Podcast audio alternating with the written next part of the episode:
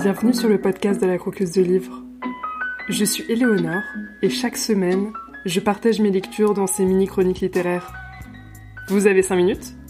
C'est parti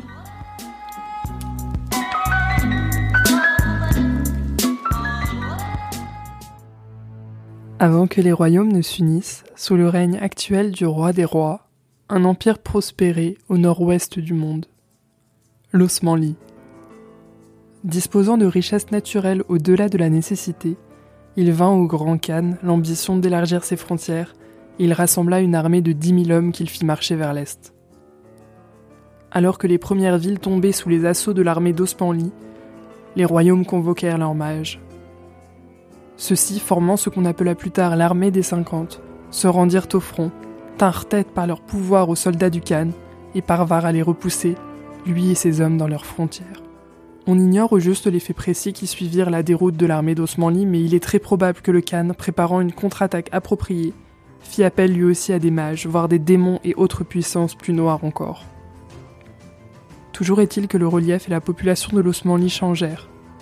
Des montagnes se dressèrent, de curieux dieux vinrent parcourir ces routes, des fleuves balayèrent des villes et des créatures jusqu'alors inconnues s'y installèrent. Dans ce contexte chaotique, le sombre pays, car tel fut le nom que l'on donna à l'Osmanli, ne constituait pas une menace en soi. La nature barbare de ses nouveaux habitants créait tant de conflits au sein du territoire qu'aucune menace organisée ne pouvait atteindre à nouveau les royaumes. En ces contrées où ne régnait nulle loi, le sombre pays fut la destination de criminels recherchés, de philosophes en quête de liberté, de mages en quête de savoir. Dans les royaumes, on propose toujours aux condamnés à mort de rejoindre le sombre pays en guise d'alternative. Vu les nombreux périls mortels de ces territoires, il s'agit pour la plupart d'entre eux d'un bref rallongement de leur existence. Néanmoins, en prévision d'une future menace, il est dit que l'armée des 50 élut domicile permanent dans la vaillante cité de Varna, dernière ville frontalière avant le sombre pays, et qui perpétue en ses murs la transmission de son savoir.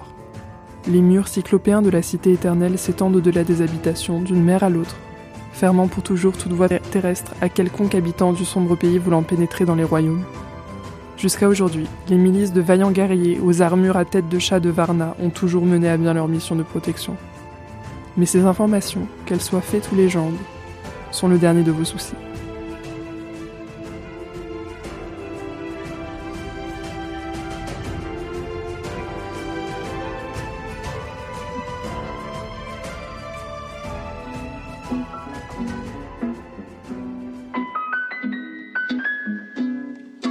Aujourd'hui, le livre qu'on croque, c'est Aria, Voyage en Osmanli, une trilogie par l'auteur Fibre Tigre. Ce livre est très original. En effet, c'est un livre dont vous êtes le héros, pour les adultes. Je ne sais pas si vous avez joué à ce genre de livre lorsque vous étiez plus petite, mais moi, j'ai quelques souvenirs. Si vous êtes nostalgique des livres dont vous êtes le héros et que vous êtes un ou plusieurs adultes, allez-y. Aria est une pépite dans le genre. Les possibilités sont multiples, les personnages sont complexes, et vous prenez des décisions qui changent vraiment le cœur de l'histoire. Cette histoire, a lieu dans un univers identique à celui du jeu de rôle Aria, mais les événements ont lieu avant la campagne de jeu de rôle. Je le précise, même si, sans connaître cet univers, on le découvre sans peine avec cette trilogie, c'est d'ailleurs mon cas. Nous sommes un apprenti mage qui est le seul à survivre suite à un massacre dans son école et qui commence un voyage périlleux en Osmanli, une terre hostile et ennemie, pour arrêter la guerre. Au programme, des lancers de dés pour mesurer votre force magique ou notre maîtrise d'armes variée, des décisions terribles à prendre, la mort et la fin de votre aventure, plusieurs tournants, des poisons, des créatures à affronter ou avec lesquelles on va se lier d'amitié. Bref, l'Osmanli n'est pas facile à parcourir. C'était génial. J'adore les jeux de société, j'aime beaucoup le fait de raconter une histoire et je trouve que ce jeu dont vous êtes le héros est une pépite pour celles et ceux qui ont un peu peur de se retrouver débutants ou débutantes en jeu de rôle. Ici, seul ou à deux, vous pouvez découvrir l'histoire. De mon côté, c'est à deux que nous avons arpenté l'Osmanli et c'était incroyable. Des soirées et des après-midi palpitantes se sont enchaînées. Je vous conseille de vous munir d'une photocopie des premières pages avec vos pouvoirs et votre sac. d'un crayon à papier et d'une feuille pour noter les endroits numérotés que vous arpentez pour pouvoir facilement revenir en arrière si finalement votre aventure s'arrête un peu plus tôt que prévu ou un peu trop tôt à votre goût. Il faut tout de même tenir trois tomes sans mourir. Cerise sur le gâteau, je pense que vous pourrez y rejouer lorsque l'histoire se sera bien effacée de votre cerveau. Personnellement, j'attends ce moment avec impatience, où j'espère que d'autres livres incroyables de ce style seront sortis d'ici là.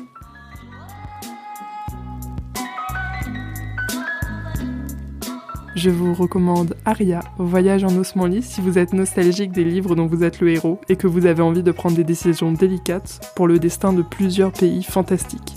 Rien que ça. Vous connaissez l'univers de Fibre Tigre et Game of Roll Vous êtes amatrice ou amateur de jeux de rôle? Vous avez envie de devenir le héros de votre livre? Vous avez des recommandations de livres dont vous êtes le héros pour adultes? Je suis très intéressée. En tout cas, vous pouvez partager votre avis sur Instagram, at la de livres podcast tout attaché, ou par mail, la de livres, Les informations sont dans la description de l'épisode. Vous aimez le podcast? N'hésitez pas à le partager autour de vous pour le faire découvrir ou à le noter sur votre application de podcast préférée. Vous voulez participer au podcast? Vous pouvez m'envoyer vos audios de 5 minutes pour partager un coup de cœur n'hésitez pas à m'envoyer un mail ou un message personnel sur Instagram si cela vous intéresse. En tout cas, merci pour votre écoute et je vous dis à très vite pour découvrir un livre à croquer ou à dévorer.